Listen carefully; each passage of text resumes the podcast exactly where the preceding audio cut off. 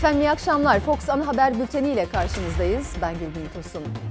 Bu akşam etiketimiz hep aynı. Hep aynı dediğimiz o kadar çok gündem maddesi var ki birazdan izleyeceksiniz. Kanal İstanbul tartışması devam ediyor. Ekrem İmamoğlu yarın atılacak temelin Kanal İstanbul için olmadığı iddiasını yineledi. Detaylarını ve yeni gelişmeleri elbette aktaracağız haberde. İşten çıkarma yasağı bitiyor. İşsizler ordusuna yenileri eklenecek aktaracağız. Et fiyatları her kurban bayramı öncesi olduğu gibi yine zamlandı. Zam oranı ne onu da aktaracağız. Sizler de hep aynı etiketiyle görüşlerinizi bizlerle paylaşabilirsiniz. Hemen koronavirüs ve aşılama hızıyla başlayalım bültene. Bugün aşılamada en önemli virajlardan biri dönüldü. 18 yaş üstüne aşılama başladı. Gençlerin ilgisi yoğundu. Hastane çevresinde 15 dakika beklemeniz gerekiyor. Geçmiş olsun. Oldunuz mu Teşekkürler. Evet olduk. Ben hemşirelik okuduğum için olmam gerekiyordu zaten. Ben de bir an önce olmak istedim. Artık daha fazla bu süreci devam ettirmek istemiyorum. Yeter artık çok sıkıldık. Çalışıyorum abla. SGK olarak çalışıyorum. Evet. Biraz daha rahat mı olacak artık? Tabii Çalışması. Daha, çalışması daha rahat olur abla. Şimdi olacaksınız. Aynen abla. Hadi. Yeni e, yaş aralığı demek aslında yeni bir coşku demek. Bugün başvuran hastalarımızın aslında şu saate kadar baktığımızda %80'ini 18-25 yaş grubu oluşturdu. 18 yaş üstü aşılanmaya başladı. Gençler aşı olmak için hastanelerin, aile sağlığı merkezlerinin yolunu tuttu. İlgi yoğundu. Tek doz aşısına olanların sayısı sabah 30 milyon 884 bindi. Sadece 8 saatte yaklaşık 700 bin kişi daha aşıyla tanıştı. Hedefse kısa sürede ilk dozda bugüne kadar yapılanın iki katına ulaşılması. 55 milyonu en az bir doz aşıyı yapmayı erken dönemde hedefliyoruz. Olay onaylandı. Aşı olmaya geçebilirsiniz. 18 yaş üstü aşılama başladı. Başlar başlamaz da gençler randevularını aldı ve şu anda da aşı olmak için sıra bekliyorlar. Öğrenciyim, üniversite okuyorum. 20 yaşındayım. Beklemiyordum aslında çok hızlı oldu. Aslında çok sevindik yani. Artık yani normale dönmek istiyoruz. Ben daha üniversiteye hiç gidemedim. İkinci seneme geçiyorum şu an. İnşallah 13 Eylül'de açılır ve gideriz. Üniversite vesilesiyle ya da askere gitmek gibi nedenlerle hem şehirler arası büyük hareketlerin hem de büyük buluşmaların içinde olan bir grup. Bu grubun aşılanması bu anlamda önemli. Ve bu grup bir an evvel gelir aşılanırsa sonbahar anlamında da elimizi çok güçlendirmiş olacaklar. Pandemi nedeniyle gidemedik. Uzaktan eğitimle uğraşıyoruz. E, Daha çok istiyoruz yani okulda örgün eğitim olmasını isterdik. Son 15 ayın neredeyse tamamını evde uzaktan eğitimle geçirdi gençler. Eylül ayına kadar %75 oranında aşılama sağlanırsa uzaktan eğitim dönemi tamamen sona erecek. Tedarik anlamında bir sıkıntı yok, fiziki şart anlamında bir sıkıntı yok. Şimdi sıra vatandaşta. Eğer vatandaşlarımız da görevini yerine getirir ve bir an evvel aşı olmaya gelirlerse biz o hedeflediğimiz 55 milyon doz aşı bir an evvel yapabilecek durumdayız. Ben aşım oldum. Yani çok da mutluyum. Yani hastalık bir an bitsin de bize rahata kavuşalım. Bunu aldık artık. İnşallah biter, kurtuluruz yani bu yaz maskeleri atsak iyi olur. Maskelerin çıkarılması, yeniden eski günlere dönülmesi için aşılama şart. Ancak Bakan Fahrettin Koca'nın açıkladığı aşılama oranı en yüksek 10 il arasında nüfusu en yoğun olan 3 büyük şehir İstanbul, Ankara ve İzmir yok. Özellikle bu şehirlerde aşılamaya katılımın artması gerekiyor. Sağlık Bakanlığı da ünlü sanatçıların aşı çağrılarının yer aldığı videolar paylaşmaya devam ediyor. Müziğin kaldığı yerden devam etmesi ve çocuklarımızın yüz yüze eğitime kavuşması bir an evvel aşı olmamıza bağlı. İhmal etmeyin, ertelemeyin ki yine birlikte şarkılar söyleyelim. En çok merak edilense aşılamanın mutasyonlarda etkili olup olmadığıydı. Alman aşısının delta varyantına karşı %90 etkili olduğu açıklandı. Yurt dışı gitme planım olduğu için Biontech olmak istedim. Herkes olsun bir an önce. Bir an önce kurtulalım yani şu beladan. Bayrama kadar iyi bir bağışıklık oranı yakalarsak bayramı da bayram gibi bol antikorlu geçirebileceğiz gibi gözüküyor. O yüzden de vatandaşlarımızın ilgisinin artması lazım bu konuda. Koronavirüsteki delta mutasyonu dünyayı yeni önlemler almaya zorluyor. Türkiye'den de uzmanlar alarma geçilmesi gerektiğini söylüyor. Özellikle çocuklar ve gençler risk altında. Delta varyantı 8-10 yaşından itibaren e, çok daha fazla etkiliyor. Eski varyantlara göre 2-3 kat daha fazla ve e, üstelik de hastaneye yatış oranlarında bu yaş grubunda artırmış durumda. Delta mutasyonu çocukları ve gençleri koronavirüsün ilk haline göre daha çok etkiliyor. Sağlık Bakanlığı 134 kişide görüldüğünü açıklamıştı ama uzmanlar hızla yayıldığını söylüyor. Ordu'da yurt dışı tatilinden dönen bir site sakininin testi pozitif çıktı. İncelemeler sonucunda delta varyantı tespit edildi. Ünye ilçesindeki 10 katlı sitenin tamamı karantinaya alındı. Azer uyruklu bir e, kat malikimizin e, tatilden döndükten sonra mutasyonlu virüsle e, irtibatlı olduğu sağlık ekiplerince bize bildirildi. 20 adet daireyi e, karantina aldılar. Türkiye gibi diğer ülkelerde alarmda. İsrail kapalı alanda maske takma zorunluluğunu kaldırmıştı, yeniden maske kararı alındı. Amerika ve Avrupa'da da aşılamada 12 yaş üstüne ağırlık veriliyor. Alarmı olmamız gerekiyor bir anlamda. İngiliz varyantı da ilk önce İstanbul ve Karadeniz bölgesinde kendini göstermişti. Ee, ve oradan e, tüm Türkiye'ye yayılmıştı. Giriş yaptıktan sonra eğer tedbir almazsanız illaki yayılıyor. Yani geçmişte de gördük bunları. İngiltere mutasyonu da benzer şekilde girmişti Türkiye'ye. Endişe Hindistan kaynaklı delta varyantında da aynı. Hindistan'dan gelenlere Türkiye'nin 14 günlük karantina uygulaması devam ediyor. Ancak Mayıs ayında alınan karar doğrultusunda İngiltere dahil 15 ülkeden gelen turistlerden hala PCR testi istenmiyor. Özellikle delta varyantının yaygın olduğu ülkelerden gelen e, turistler için PCR testi istenmeye devam edilmesinde yarar var. Bu varyantta İstanbul'da görülmeye başlandı. Sağlık Bakanımız e, 135 vaka tespit edildi demişti. E, ama tabii ki bilinmeyen başka vakalar da vardır. Aşılama oranı %70-75'lere çıkana kadar bizim rehavet içinde olmamamız gerekiyor. Tedbirlere uymamız gerekiyor. Havalimanları kalabalık yurt dışından gelenler ya da yurt içinde tatile gidenler yoğunluk oluşturuyor. Enfeksiyon hastalıkları uzmanı Profesör Doktor İsmail Balık'a göre 12 yaş üstü çocukların da büyük bölümü aşılanana kadar maske takılması şart. Okullar açılana dek de öğrenciler arasındaki bağışıklığın en az %70'i bulması gerekiyor. Açık havada bile gençlerimiz e, maskesiz sokağa çıkmamaları gerekiyor.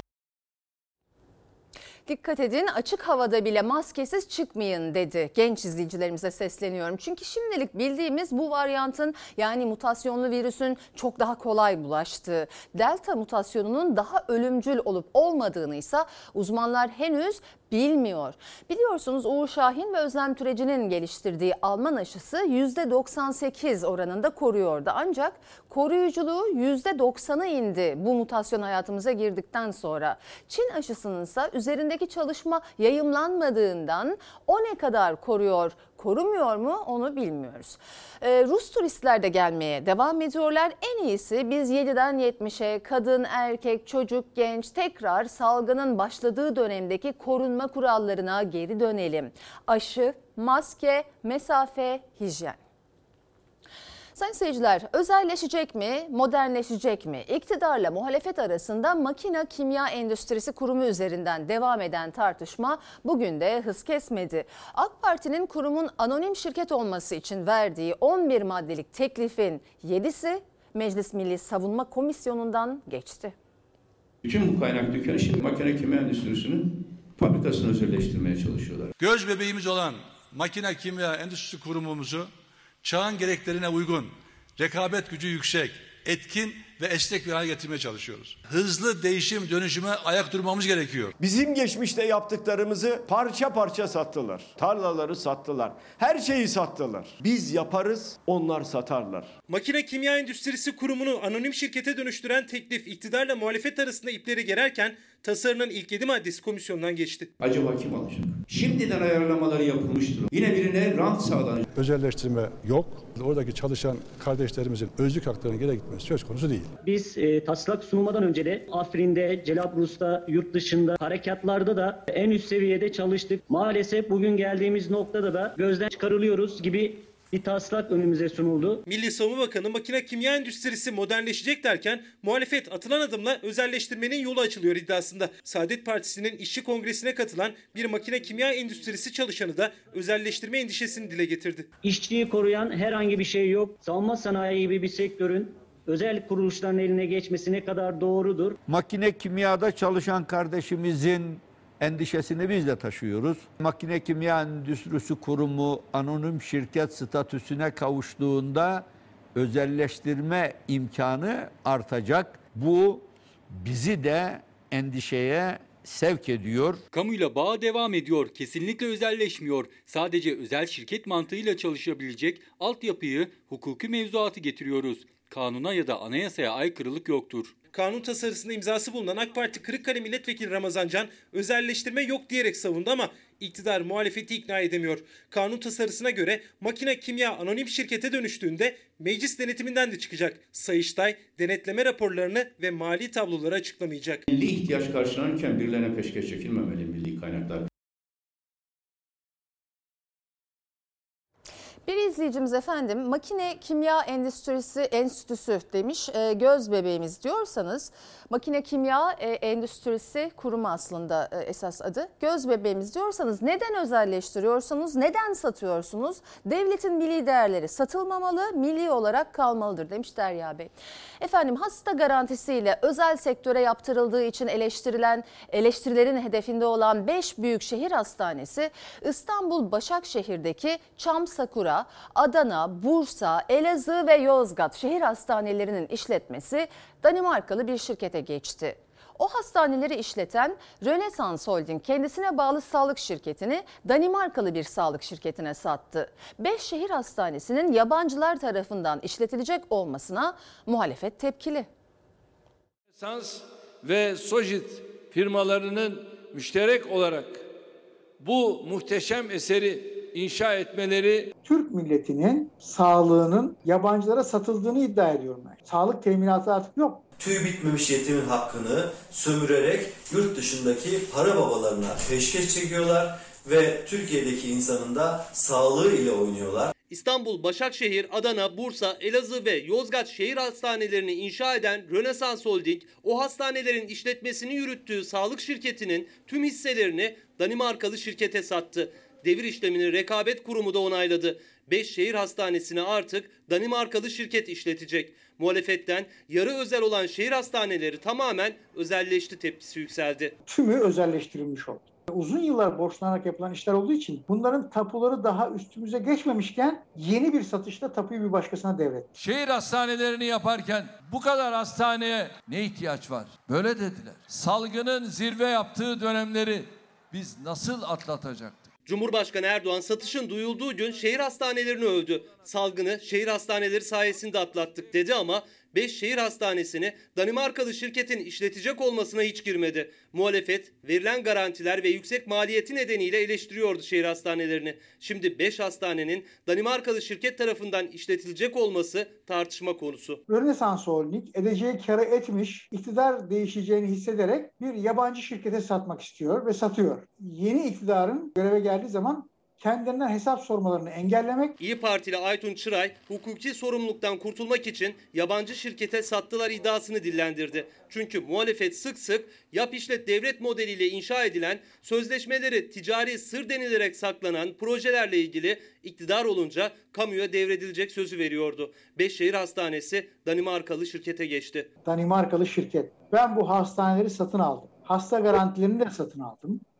Fakat buna rağmen henüz kar etmiyorum diyerek bu işletmelerdeki verdiği hizmetlere zam yapabilecek mi, yapamayacak mı? Vatandaş ödeyemeyeceği bir takım faturalarla karşı karşıya kalabilirler. Muhalefetin yanıt beklediği en kritik soru bu. Danimarkalı şirket sağlık hizmetlerini parayla vermeye başlar mı? Hasta başına ayrıca hizmet bedeli alır mı? Muhalefetin şehir hastanelerinin işletmesinin yabancı şirkete geçişiyle ilgili bir diğer iddiası da hazinenin döviz ihtiyacı. Acil bir takım sıcak paraya ihtiyaçları var ve bu tür işlere girişiyorlar. Döviz gelsin de nasıl gelirse gelsin. Bu kaynakların yerli yandaşlara ve onların uluslararası işbirlikçilerine aktarılacağını söylüyorduk. Söylediğimiz açıkça ortaya çıkıyor. Adana Tabip Odası da 5 şehir hastanesinin yabancı şirkete devredilmesine tepki gösterdi. Bakanlığa devredilsin çağrısı yaptı.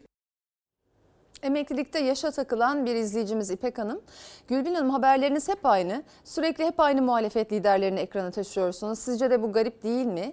Vekil İnce gibi bir lideri nasıl görmezden gelirsiniz? Ee, sizin diğer yandaş kanallardan ne farkınız var diye sormuş. Ee, kendisine genel yayın yönetmenimiz Doğan Şentürk de her zaman e, Fox Haber'in Demokrasi Meydanı'nın özellikle e, sabahları İsmail Küçükkaya ve İlker Karagöz'le birlikte orada e, her zaman yeri olduğunu açıklar, söyler. Biz de zaten şimdi izleyeceğiniz haberde kendisinin görüşlerine de yer verdik. Türkiye ile Katar arasında askeri sağlık alanında işbirliği protokolü imzalandı. Muhalefet Katarlıların Türkiye'de sınavsız tıp okuyacağı iddiası üzerine ayağa kalktı. Milli Savunma Bakanlığı'ndan açıklama geldi.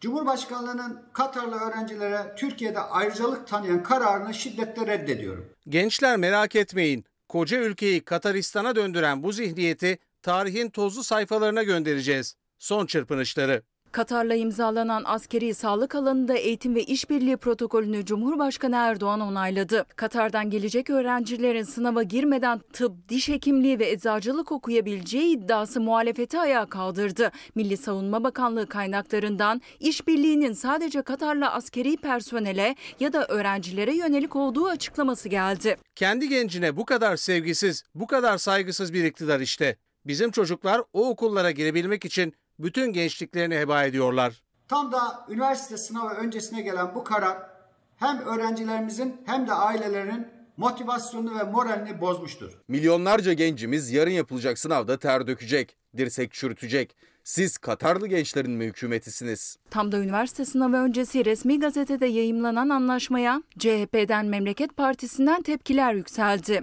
Eğitime ilişkin bölümlerde Katar'dan gelecek öğrencilerin sınavsız yararlanabileceği öne sürüldü. Eğitim dalları tıp, diş hekimliği, eczacılık, veterinerlik ve sağlık alanındaki diğer eğitimlerin muhtelif dallarını ifade eder. Tıp öğrencilerine askeri kara ve hava ulaşım araçlarının ve ordu ve misafirhane gibi askeri imkanların kullandırılma gerekçesi nedir? Protokol her yıl belirlenecek kontenjan dahilinde misafir personel ve Katar Silahlı Kuvvetleri'nde görev yapan asker sivil personelle Katar Silahlı Kuvvetleri'nde görev yapmak üzere eğitim alacak personeli kapsıyor. Muhalefetin tepkileri üzerine Milli Savunma Bakanlığı kaynaklarından açıklama geldi. Katarlılara sınavsız eğitim iddiasının doğru olmadığının, burada eğitim göreceklerin Katar ordusunda görev yapacak personel olduğunun altı çizildi. Anlaşma kapsamında Türkiye'den de Katar'a aynı şekilde eğitime gidenler olacak. Sıcak bir gelişmeyi de aktaralım. Diyarbakır'da 6-7 Ekim 2014'te Kobani olayları olarak bilinen izinsiz gösterilerde kurban eti dağıtmak üzere sokakta olan Yasin Börü, Ahmet Dakak, Riyad Güneş ve Hasan Gökguz'un öldürülmesine ilişkin Yargıtay'ın bozma kararının ardından yeniden görülen bugün görülen davada karar açıklandı. 15 kişiye ağırlaştırılmış müebbet hapis cezası verildi efendim. Yasin Börü ve arkadaşlarının katilleri cezasız kalmamış oldu. Sayın seyirciler Sezgin Baran Korkmaz'ın otelinde kaldığı iddia edilen Binali Yıldırım hala sessiz. Cumhurbaşkanlığı Ekonomi Politikaları Kurulu üyesi Korkmaz Karaca ise Korkmaz'ın kendisine araç tahsis ettiğini doğruladı. Korkmaz'la ilgili iddialara bir doğrulamada İçişleri Bakanlığı'ndan geldi. Bakan Soylu'nun seçim döneminde kiraladığı özel uçağın Korkmaz'ın şirketine ait olduğu, faturasının da Soylu tarafından ödendiği duyuruldu.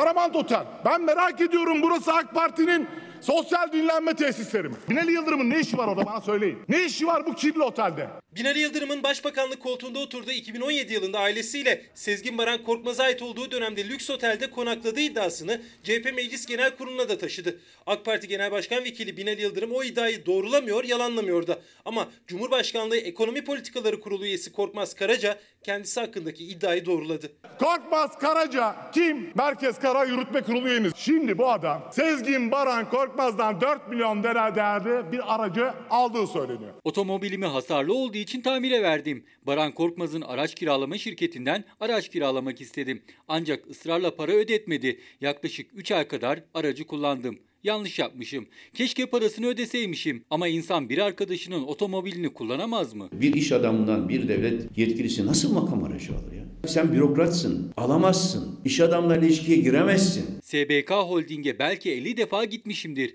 Bana gelen hemşerilerimiz genelde Baran Korkmaz'ı da tanıyordu. Oteline defalarca davet etti ama gitmedim. Ama gidebilirdim de. Ya gerçekten edep. İşte bunları bir savcı soruşturmazsa nasıl olacak arkadaşlar? Cumhurbaşkanlığı bürokratı AK Parti MKYK üyesi Korkmaz Karaca Sözcü gazetesinden Saygı Öztürk'e yaptığı açıklamada geçmişte Sezgin Baran Korkmaz'la yakın ilişki içinde olduğunu doğruladı. Muhalefet Türkiye'nin kırmızı bültenle aradığı Sezgin Baran Korkmaz'la ilişkili tüm siyaset ve yargı mensuplarının ortaya çıkarılması için savcıları göreve çağırıyor. Bir İçişleri Bakanı hala bu adamın yurt dışına çıkışıyla ilgili görüşme yapıp yapmadığını teyit etmedi. Bu suçtur İçişleri Bakanı. Hem görevi suistimaldir hem de Türkiye Cumhuriyeti'nin itibarına bir komplo mahiyeti taşır. İçişleri Bakanı Süleyman Soylu yurt dışına kaçmadan bir gün önce Baran Korkmaz'la bakanlıkta görüştüğüne ilişkin iddiaya günlerdir sessiz. Ama 2017 referandum sürecinde Soylu'nun Baran Korkmaz'a ait özel uçağı kullandığına ilişkin bakanlık açıklama yaptı. Seçim çalışmalarında daha önce de zaman zaman yapıldığı gibi bedeli bizzat İçişleri Bakanı Süleyman Soylu tarafından karşılanmak suretiyle en uygun fiyatı veren Söğüt Havacılık AŞ adlı ticari işletmeden uçak kiralama yoluna gidilmiştir. Anlaşıldığı kadarıyla Söğüt Havacılık firması o an müsait uçağı olmadığı için Borajet adlı firmadan da uçak temin ederek müşteri talebini karşılama yoluna gitmiştir. Toplam 12,5 saatlik yurt içi uçuş gerçekleşmiştir. İçişleri Bakanlığı Süleyman Soylu'nun Sezgin Baran Korkmaz'a ait uçağa binmesini anlaşma yapılan şirketin uçak talebini karşılamak için yaptığı rutin işlem olduğunu söyledi. Soylu'ya ait sigorta şirketinden Söğüt Havacılık şirketine kesilen 2017 tarihli faturayı da yayımladı bakanlık. CHP'li Murat Bakan kurumlar vergisine göre suç dedi. Kanun bir şirket ancak faaliyet konusuyla ilgili kiralamaları gider olarak gösterir diyor. Soylu'nun şirketinin faaliyetinin konusuysa sigortacılık. Kaldı ki uçak siyasi çalışmaları için kullanılmış. Süleyman Soylu kiraladığı uçağın giderlerini usulsüz şekilde sigorta şirketine kaydettirmiş. Matrağı azaltarak vergi kaçırmış. Kendi beyanıyla itiraf etmiş. Sezgin Baran Korkmaz'ı Amerika alacak. Suç işlemiş birisi. Oradan kara para aklamış. Oraya giderse aynen şimdi Rıza Zarrab gibi birer birer ilişkiye girdiği bakanları ortaya koyar. O bakanların Türkiye Cumhuriyeti Bakanlığı ünvanı taşımaları dolayısıyla o mahkemelerde hesap sorulması beni utandırır. İçişleri Bakanlığı Süleyman Soylu Sezgin Baran Korkmaz'ın uçağına bilerek binmedi diyor. Cumhurbaşkanı danışmanı Korkmaz Karaca, Baran Korkmaz'ın tahsis ettiği araca para ödemeden bindiğini söylüyor. Binali Yıldırım ise o otelde kaldı mı ses vermiyor. Mersin Limanı'nda son bir haftada ele geçirilen uyuşturucu miktarı 1 ton 763 kilogram. Gümrük narkotik ekiplerinin başarılı operasyonuyla zehir tacirlerine büyük darbe vuruldu. Deva Partisi lideri Ali Babacan o uyuşturucu operasyonlarıyla Sedat Peker'in bazı siyasiler ve ailelerine yönelik iddiaları arasında bağ var dedi.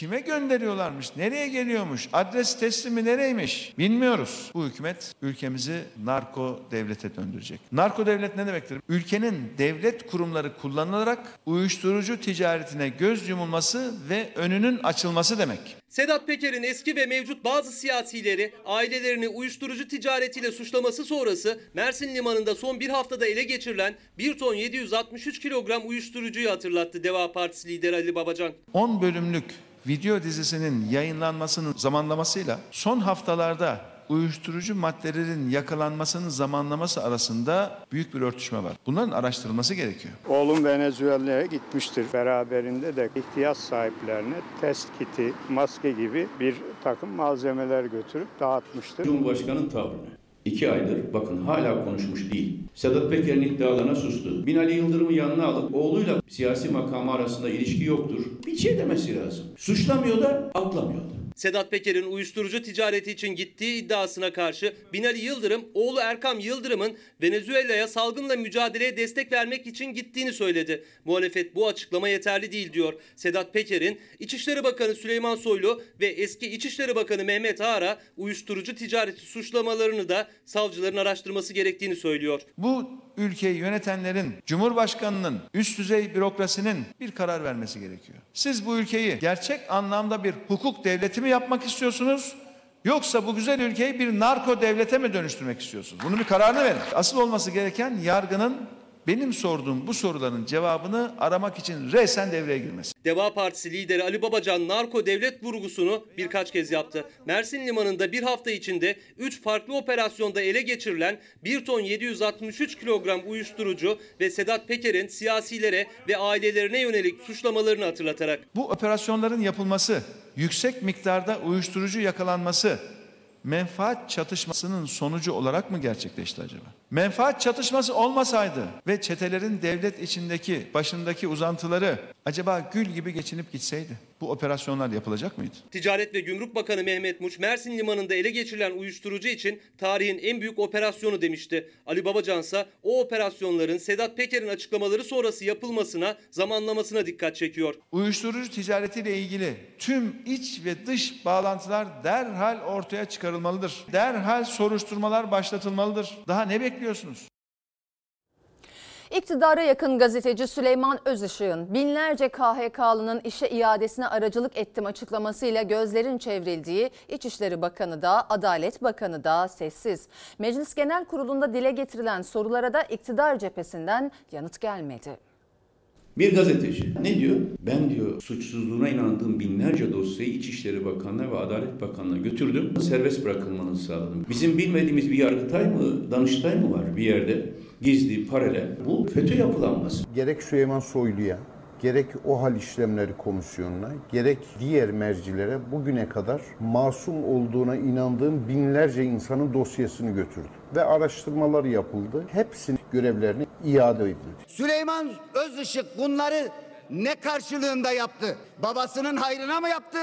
Yoksa o da işte bu FETÖ KHK borsasının bir üyesi midir? Meclis Genel Kurulu'nda FETÖ borsası iddiaları, Davutoğlu'nun paralel hukuk çıkışı, iktidara yakın gazeteci Süleyman Özışık'ın FETÖ suçlamasıyla ihraç edilen binlerce kişinin dosyasını İçişleri Bakanı'na, OHAL komisyonuna verdim, işe iadelerini sağladım açıklaması siyasetin sıcak başlığı. Süleyman Özışık OHAL komisyonuna götürdüğü binlerce dosya kimlere aittir? Üsküdar'da hiç tanımadığım Şuayip diye biri. Balıkesir'de arkadaşlarım var. Bingöl'de arkadaşlar var. Yüzlerini görmedim. Dosyalarına baktım, inandım. Vatandaş soruyor şimdi ya biz KHK komisyonuna değil de SS komisyonuna mı gideceğiz falan diye. Hala İçişleri Bakanı, Adalet Bakanı da hayır bize bir liste veremez. Nasıl, ne hakla verir demediler.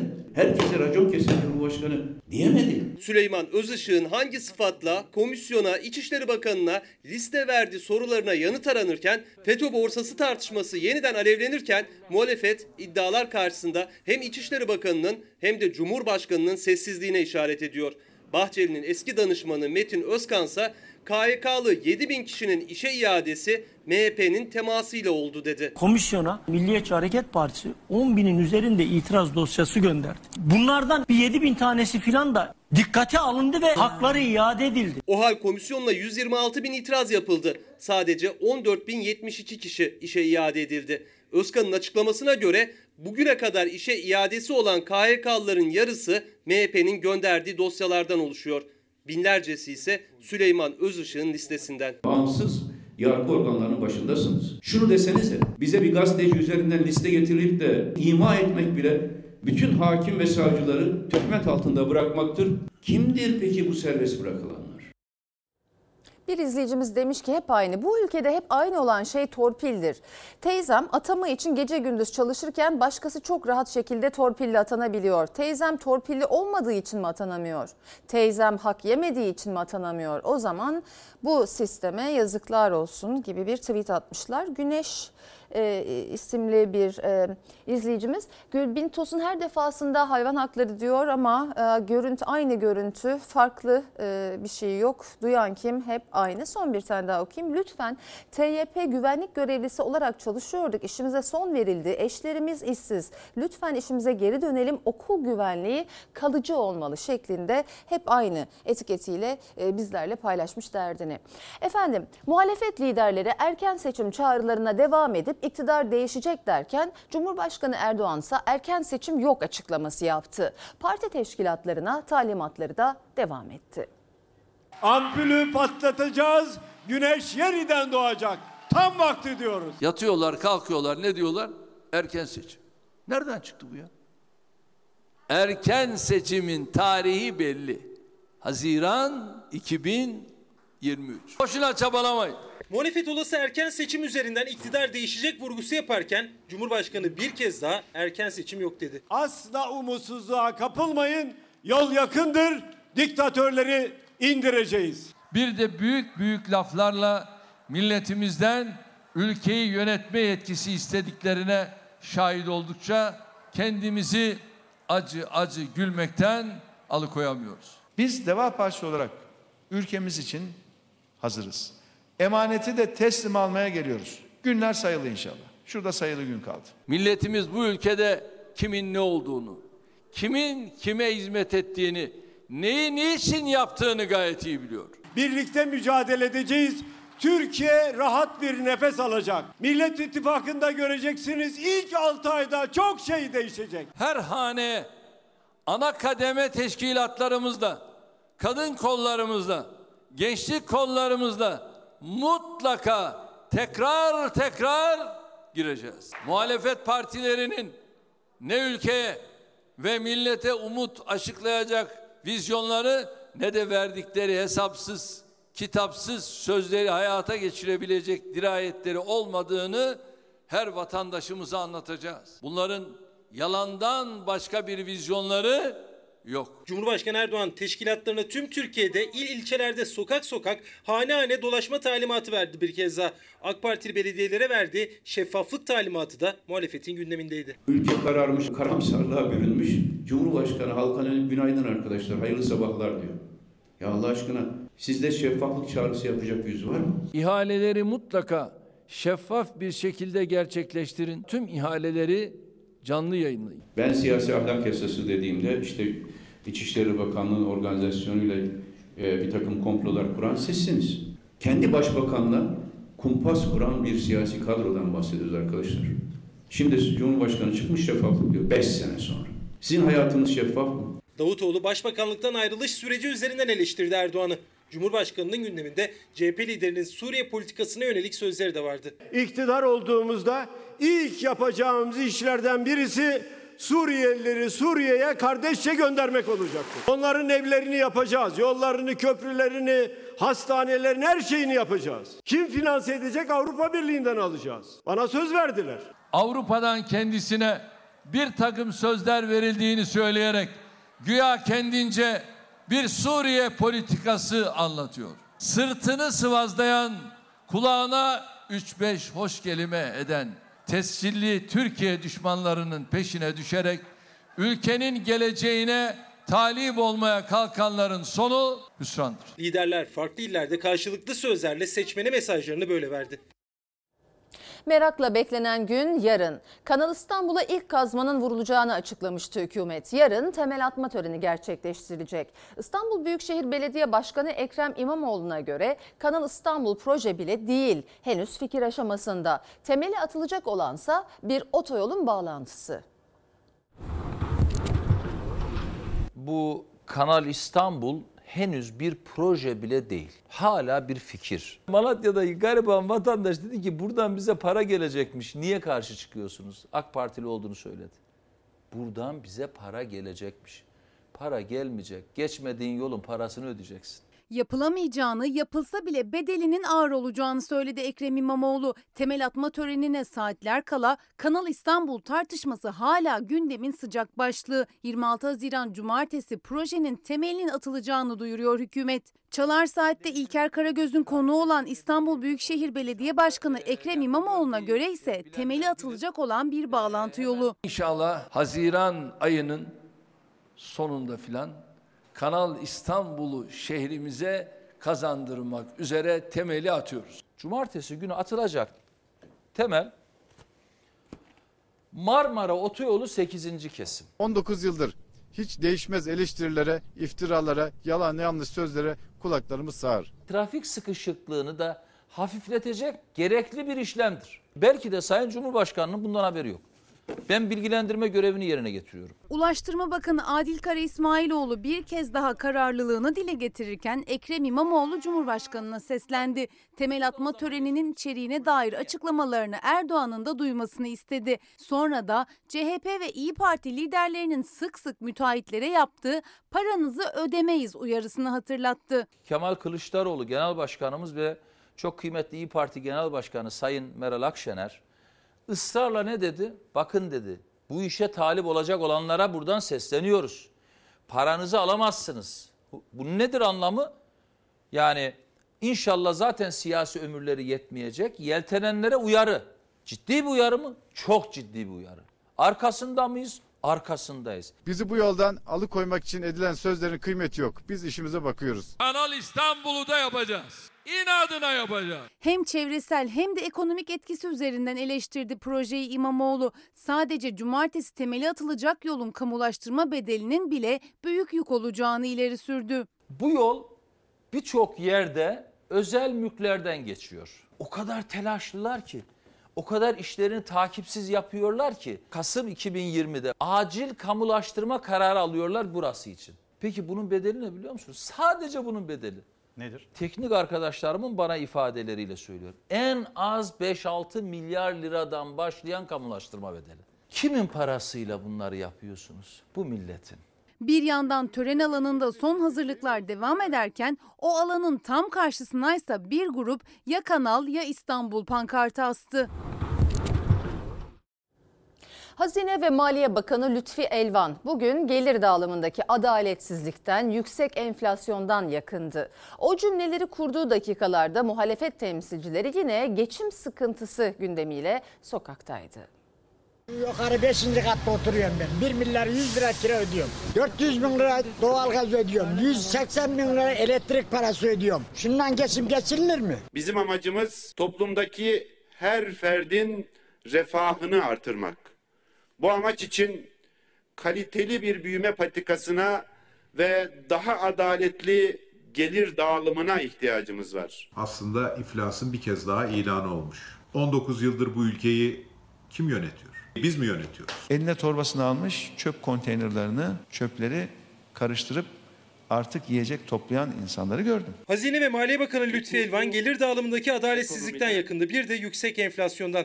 Muhalefet 19 yıldır iktidarda kim var sorusuyla yanıt verdi. Yeni günde de muhalefetin sokak turunda geçim sıkıntısı tek gündemdi. Ya arkadaş 30 liralık ya 60 lira oluyor.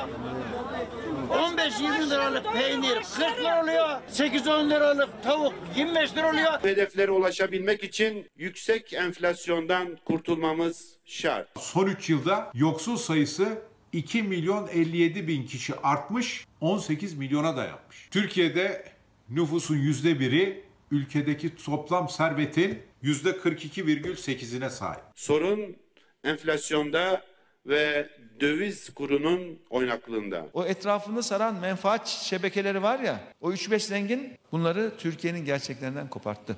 Yüz araçlı konvoylarının kalabalığından kafalarını kaldırıp vatandaşı göremiyorlar. Bağkurunu ödeyebiliyor musun? Yok. Nasıl olursa ne olacak? Hazine ve Maliye Bakanı gelir dağılımındaki adaletsizlikten ve yüksek enflasyondan şikayet ederken vatandaş da derdini yine muhalefete anlattı. Bu devlet bana göre zenginin yanında ya. Zenginsen rahatsın abi. Fakirsen, küçük esnafsan yüzüne bile bakmıyor abi. Hazine ve Maliye Bakanı Lütfi Elvan gelir dağılımındaki adaletsizlikten ve yüksek enflasyondan yakınıyor. Hedeflere ulaşabilmek için yüksek enflasyondan kurtulmamız şart diyor. Ben makroekonomiden biraz anlarım ama yüksek enflasyondan kurtulmak için, hedeflere ulaşmak için ne yapmalı bilemem. Sayın Bakan reçeteyi kimden istiyor ve kime dert yanıyor onu pek anlamış değilim. Sayın Bakan 7 aydır bu görevdesiniz. Daha önce Ulaştırma, Denizcilik ve Haberleşme Bakanıydınız. Kalkınma Bakanı oldunuz. Şimdi Hazine ve Maliye Bakanısınız. Sizin de galiba alışmak için süreye ihtiyacınız var. Vergi kanununda önemli değişiklikler yoldaymış okudum. Ee, umarım adaletli olursunuz. Beyaz yakalılardan ve aslında bu halkın daha az kazanından kazananından daha çok vergi alıyorsunuz. Sayın seyirciler Türkiye'de 4,5 milyon işsiz var. Bu sayı hali hazırda çok fazlayken 30 Haziran'dan sonra daha da artacağı tahmin ediliyor. Çünkü işten çıkarma yasağı sona eriyor. Mevcut işsizlerin bu tarihten sonra iş bulabilmesi daha da zorlaşacak. 4 yıldır iş arıyorum. Ee, psikoloğum ne yazık ki. İş yok. Ee, rehber öğretmeniyim. Yine de iş yok. Tanıdığınız varsa işe giriyorsunuz, tanıdığınız yoksa işe giremiyorsunuz. 4 yıldır iş arıyor ancak bulamıyor Ayşegül Bayındır. Bir umut geldiği işkur kapısından bugün de eli boş döndü. Umudu gitgide tükeniyor. Bu zorlu salgın günlerinde işkurun kapısını aşındıranların sayısı arttı. Üstelik 30 Haziran'dan sonra daha da artması bekleniyor. Çünkü işten çıkarma yasağı sona eriyor. Kısa çalışma ödeneği ve ücretsiz izin maaşı da aynı tarihte son bulacağı için işverenin yükü artacak. İşsizlik çanları çalacak. İşten çıkarma yasağından yararlandık. E, Hükümetten talebimiz nakdi destek süresini uzatmalı. Gerek esnaf gerekse vatandaş iş bulamıyor. Ne kadar süredir iş arıyorsunuz? İki senedir. Giyim üzerine çalıştım. Garsonluk yaptım. İş bulamadığımızdan dolayı işte müca- müracaat etmeye çalışıyoruz. Genelde sıklıkla geliyorum yani. İş yok demek ki ki çağırmıyorlar yani. İş bulma umuduyla gelenlerin çoğu da iş bulamadan çıkıyor işkurdan. 30 Haziran'dan sonraki süreç ise çok daha zor. Çünkü işten çıkarma yasağı sona erecek. Yani mevcut işsizlere yenileri eklenecek. Bu süreçte işsizlik daha da artacak. Güvenlik işi arıyorum. Vallahi çok zor. 10 aydır işsizlik maaşı alıyordum. Evet 2 aydır babamın yanında kalıyordum. Onun emekli maaşıyla geçiniyoruz. Şu an yok bulamadım yani ben işkurdan falan. Hali hazırda iş bulabilen yok. İşsizler her kapıyı çalıyor ama yüzlerine kapanıyor. Bir de işsizler ordusuna yenileri eklenince iş bulabilmek daha da zorlaşacak. Virüsten dolayı da çoğu yerde iş olmadığı için mecbur işkura başvuracağım şimdi işsizlik maaş almak için. Önceden çalıştığım bir yer vardı. Virüsten de orası da artık işçi almıyordu. İş bulmak kolay değil zaten iş bulamıyordu kimse. Hele ki bu virüsten dolayı hiç kolay olmayacak. Bence çoğu işçi yine çıkaracaklar mecburen. İşten çıkarma yasağına rağmen bu süreçte işsizlik hız kesmedi. TÜİK'e göre 4 milyon 511 bin işsiz var ve bu sayı yasak sona erince daha da artabilir. HDP işten çıkarma yasağının kısa çalışma ödeneğinin ve ücretsiz izin uygulamasının yıl sonuna kadar devam etmesi için yasa teklifi verdi. Eğer adım atılmazsa işsiz kalan Cahit Bekçi gibi pek çok kişi memleketinin yolunu tutacak. Batman. Memlekete gidiyorum ben de. Bekarım. Abimde kalıyorum. Vallahi bana yetmiyor. Ben yarın gidiyorum. Biletimi aldım yarına yarın gidiyorum. Üniversite mezunuyum. İki yıllık turizm otel işletmeciliği okudum ama gördüğünüz gibi yapacak bir şey yok. Bir psikolojik danışman olan izleyicimiz e, demiş ki bugün Cumhurbaşkanı ek öğretmen ataması yok, ihtiyacımız yok dedi ama 108 bin açık var, 45 bin emekli öğretmen var. Ücretli öğretmenlik için deli gibi telefon ediyorlar. İhtiyaç var, atama yok, sesimizi duyurun lütfen hep aynı etiketiyle. Sayın seyirciler her sene Kurban Bayramı'ndan önce et fiyatları yükselir. Yine öyle oldu. Bayrama bir aydan kısa süre kala ete gelen zamlar tüketiciyi zorlamaya başladı. Kıyma aldık yarım kilo. Biraz arttı tabii. Önceden daha ucuzdu. Ete bir e, 15-20 gün önce bir zam geldi. E, ortalama 10 lira. Yaklaşan Kurban Bayramı'nın da bunda etkisi büyük. Kırmızı ete bir zam daha geldi. Her sene olduğu gibi bu zammın adı da Kurban Bayramı öncesi zammı. Zaten zor alınıyordu, fiyatlar iyice arttı. Kasaptaki etiketleri gören tüketici eli boş dönmeye başladı. Bakıyorum bakıyorum almıyorum. Fiyatlara bakıyoruz pahalandı. 10 lira zam geldi. Bir paran olursa alıyorsun. Para olmaz almıyorsun. Tüketiciyi en çok zorlayan et fiyatları Kurban Bayramı'na bir aydan daha kısa bir süre kala et fiyatları da arttı. Kıymanın ve kuşbaşının kilosu 10 lira zamlandı. Bir ay önce kuşbaşının kilosu 55 liraydı. Bugün 65-70 lira. İşte kıyma 50 liraydı. Bugün 60 lira. Yani 1-2 lira görünmeyen bir zam gibi aslında ama e, dar e, bütçesi dar olan insanlar için çok ciddi bir e, yükseliş. Tüketicinin rahatlıkla aldığını söylersek yalan konuşmuş oluruz. Haftada bir kere en fazla iki kere. Yarımşar kilo. Herkes bütçesine göre. Kaç kişilik bir ailesiniz? Beş. Ne yapacaksın? İdare. Valla biz onu alamıyoruz. Çok pahalı. Şu anda çorbalık alıyoruz. Yapacak bir şey yok. Tüketici alırken zorlanıyor eti. Aydan aya artıyor fiyatı. Kasap Ümit Çatma Bacağı göre sebebi üreticinin maliyetlerindeki artış. İçinde bulunduğumuz mevcut koşulların da pandemi sürecinin bunda katkısı çok fazla. Et fiyatlarındaki önlenemez yükseliş de devam ediyor. Hayvancılıkla uğraşanların işte yem fiyatlarıyla işte e, ülkemize gelen yemlerin de yurt dışından ihraç edilmesinden dolayı fiyatlarında önüne geçemiyoruz. Bütçesi kırmızı et almaya yetmeyen tüketici tavuğa yönelirdi ama özellikle kanat fiyatları da çok arttı. Beyaz ete gelen zam sadece bir ayda %25'i buluyor. Bütün tavuk bundan bir ay öncesine kadar 13,5-14 liraya satıyorduk. Bugün itibariyle 16 lira 90 kuruşa satıyoruz. Kanadın kilosu da bundan bir ay önce 25-26 lirayken bugün e, 34 liraya kadar ulaşmış durumda. Pahalı tabii arttı. Kahramanmaraş'ta bir çiftlikte havalandırma sistemi arızalanınca havasız kalan 10 bin tavuk telef oldu. Tüm birikimini tavuk çiftliğine yatıran kadın girişimci gördüğü manzara karşısında gözyaşlarına boğuldu.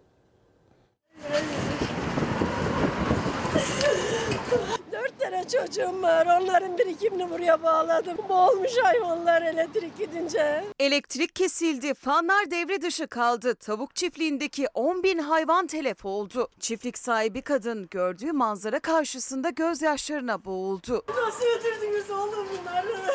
25 yıllık birikimim de bu benim. Geleceğiydi çoluğumu çocuğumu.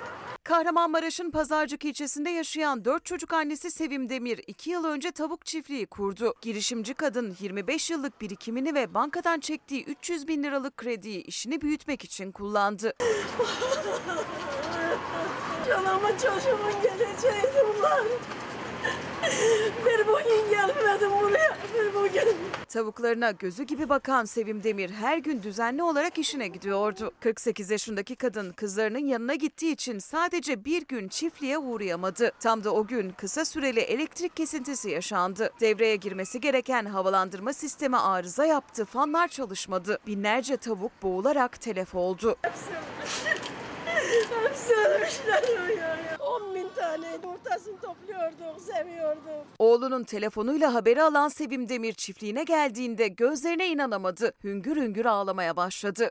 300 milyar borcum var. Ben neyden ödeyeceğim bunları? Neyden ödeyeceğim? Burası benim her şeyimdi diyerek ağlayan kadın girişimci devletin kendisine yardım etmesini istedi. Hepsi ölmüşler.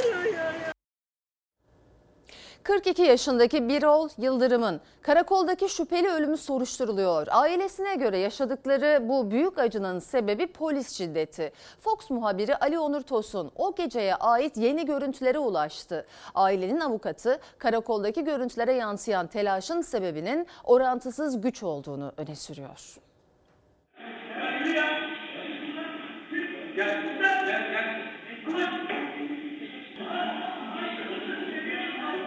İşte karakolda hayatını kaybeden Birol Yıldırım'ın ölümünden hemen sonrası. Kapıda 112 acil ekibi bekliyor.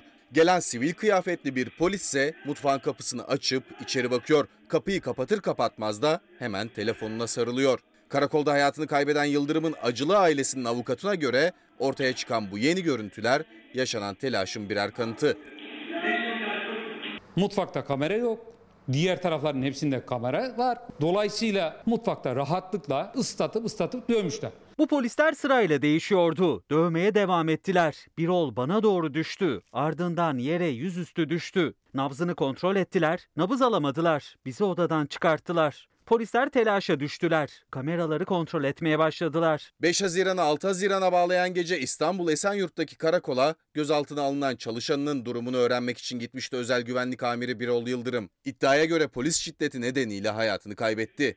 Olayın hemen ardından emniyet açıklamasında bekleme odasında fenalaşarak hayatını kaybettiği belirtilmişti ama olay yeri inceleme tutanağına mutfakta öldüğü yazıldı. Bilgisine başvurulan bir polis de aynı yeri işaret etti. Birol Yıldırım isimli şahsı mutfağa aldığımızda bağırışmalarına devam ediyordu. Şahsın ellerine kelepçe dahi takılmıyordu. Memurlarım şahsı sakinleştirmeye çalışırken ben mutfaktan ayrıldım.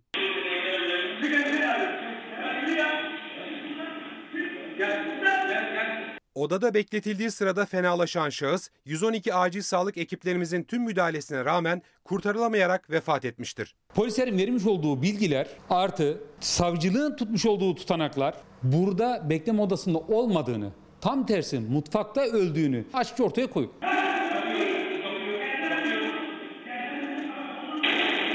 Polislerin verdikleri bilgilerde Birol Yıldırım'ın hayatını tehlikeye atmayacak şekilde zor kullandıkları yazılı.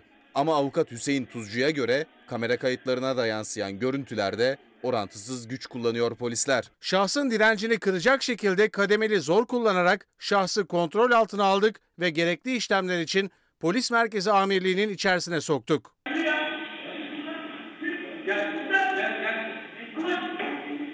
Diyor ki kademeleri zor kullandım. Sen tam tersi zor kullanmadın. Kaba güç kullandın, orantısız güç kullandın, darp ettin.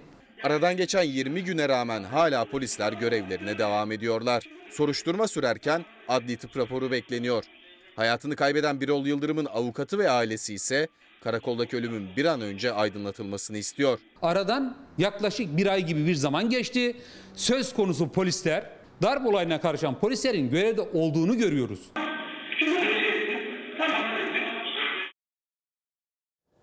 Hayatını kaybeden Birol Yıldırım'ın avukatı ve ailesi ise karakoldaki ölümün bir an önce aydınlatılmasını istiyor dedik haberde. Hepimiz istiyoruz aydınlatılmasını.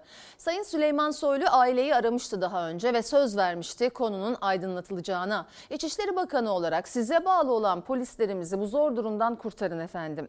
Kimse boş yere töhmet altında kalmasın. Kademeli zor, teknik bir terim ama kademeli zor veya kademesiz zor. Adam ölmüş. Birol Yıldırım hayatını kaybetmiş ve bir karakolda ölmüş.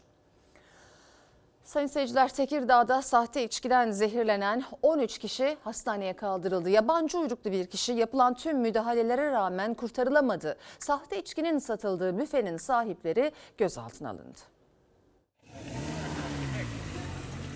Sahte içki kabusu geri döndü. Zehirlenerek hastaneye kaldırılan bir kişi öldü, 12 kişi yoğun bakımda tedavi altına alındı. Tekirdağ'ın Çorlu ilçesinde önce 6 kişi zehirlenme şüphesiyle hastaneye başvurdu. Aradan birkaç saat geçmeden 7 kişi daha aynı şikayetle hastaneye geldi. Sahte içkiden zehirlendikleri belirlenen 13 kişi hemen tedavi altına alındı. Birçoğunun durumu kritikti. 4 kişi entübe edildi. Bir süre sonra yabancı uyruklu bir kişi kurtarılamayarak hayatını kaybetti. Polis sahte içkiden zehirlenme vakaları üzerine ilçede operasyon başlattı. Bir büfenin pet şişede sahte içki sattığı belirlendi. Yapılan aramada 25 litre sahte içki ele geçirildi. Büfe sahibi ve eşi gözaltına alındı. Üniversite adayları için yarın sınav günü. YKS sabah 10, 10'u çeyrek geçe başlayacak. Saatler kala uzmanlardan önemli uyarılar geldi. Zaten çok az bir süre kaldı. O yüzden de hadi devam et, çalışmaya devam et deyip sürekli üzerlerinde baskı kurmak ya da başkalarıyla kıyaslamak bu noktada çok iyiye gitmeyecek. Olan derecesini de düşürür öğrencinin. Uzmanlardan artık kalemi kağıdı bırakın uyarısı geldi adaylara. Üniversite sınavına sadece saatler kaldı. 2 milyon 607 bin 903 aday cumartesi ve pazar sınavda ter dökecek. İki gün 3 oturum olarak yapılacak sınavlar. Temel yeterlilik testi her aday için zorunlu. 26 Haziran Cumartesi günü saat 10.15'te başlayacak. Alan yeterlilik testi pazar günü aynı saatte. Hemen sonrasındaysa yabancı dil testi yapılacak. O da saat 15.45'te. Adayların en geç saat 10'da sınav salonlarında olmaları gerekiyor. Son 15 dakika salonlara adaylar alınmayacak. Uzmanlar son akşam önemli olanın stresle mücadele olduğunu söylüyor. Test sistemine ilişkin alışılan düzenin de bozulmamasını öneriyorlar. Çok fazla beklentiye girmek de kaygıyı arttırıyor. E, belirsizlikle hiçbirimiz tam olarak başa çıkmayı bilmiyoruz. Başkalarından duyup hadi bir de bunu deneyeyim demek son anda kaygıyı arttırır. Kendine uygun sınav sisteminde, sınav stratejisinde devam etmeleri daha önemli. Sınav öncesinde beslenme de çok önemli. Bir önceki günden kesinlikle ağır beslenmemeleri gerektiğini düşünüyorum. Ertesi güne heyecandan hazımsızlık da olabilir. Bol su içsinler önceki akşamdan kesinlikle. Sabah uyandıklarında protein ağırlıklı bir kahvaltıyı öneriyorum. Hakiki bal tüketebilirler. Mutlaka kahvaltılarında yumurta ve bal bulunsun. Amerika Birleşik Devletleri'ndeki Miami şehrinde 300 kişinin yaşadığı 12 katlı bina çöktü. Olay sonrası enkaz altında kalanlar için kurtarma operasyonu başlatıldı.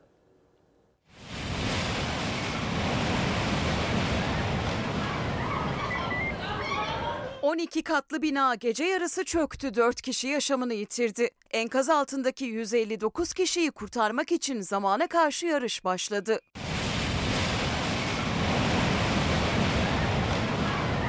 Amerika Birleşik Devletleri'nin Miami şehrinde 12 katlı binanın bir bölümü gece yarısı büyük bir gürültüyle çöktü. Binada 300 kişi yaşıyordu. Binanın ayakta kalan kısmında yaşayan 120 kişi kendini korkuyla dışarı attı. Gördükleri manzara korkunçtu. 136 daireden 55'i yerle bir olmuştu. Arama kurtarma itfaiye ve sağlık ekipleri hızla binaya ulaştı. Enkaz yüzeyinde ısıya duyarlı kamera ve kurtarma köpekleriyle çalışma başlatıldı. Ekipler sağ olduğunu tespit ettikleri bir genci enkazdan çıkarmayı başardı. İtfaiye ekipleri daha sonra binanın altından tünel kazdı. Buradan yukarı doğru ilerlemeye başladılar. Binanın kayma riskine karşı kurtarma çalışmaları güçlükle yürütülüyor. Saatler ilerledikçe kayıp olan 159 kişi için umutlar azalıyor. That only God is the one who saved them. So you never lose hope. And I, I'm not losing my hope. Şu ana kadar enkazdan 37 kişi çıkartıldı. 4 kişi hayatını kaybetti. 1980 yılında inşa edilen binanın çöküş nedeni henüz belli olmadı. Çatıda yapılan tadilatın çökmeye yol açtığı iddiası ise doğrulanmadı. Çekya'da dolu yağışı ve fırtına bir anda kasırgaya dönüştü. 7 kasabada büyük yıkım yaşandı, 5 kişi hayatını kaybetti.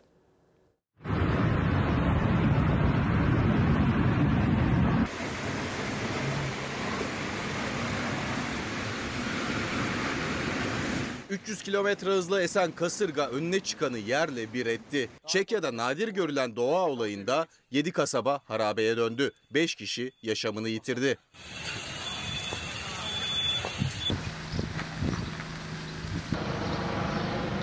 Çekya'nın güneyindeki Moravya bölgesinde aniden başlayan dolu yağışı ve fırtına kasırgaya dönüştü. 300 kilometre hızla esen rüzgar evleri yıktı, çatıları uçurdu, ağaçları devirdi. Otomobilleri ters çevirdi.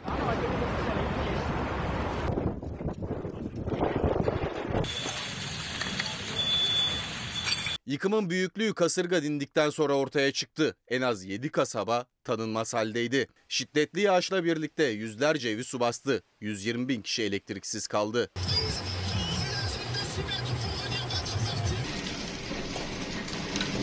Bölgedeki itfaiyeciler arama kurtarma çalışmalarında yetersiz kaldı.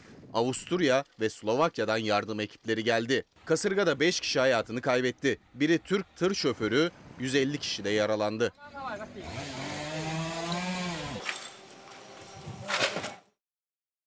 Efendim bültenin sonuna yaklaştık. Arkamda Covid-19 tablosunu görüyorsunuz. Hemen paylaşalım. Test sayısı 222.936, vaka sayısı 5.630, hasta sayısı 477, vefat sayısı 56, iyileşen sayımız 7.184. Orada ciddi bir yükseliş var. Çok sevindirici.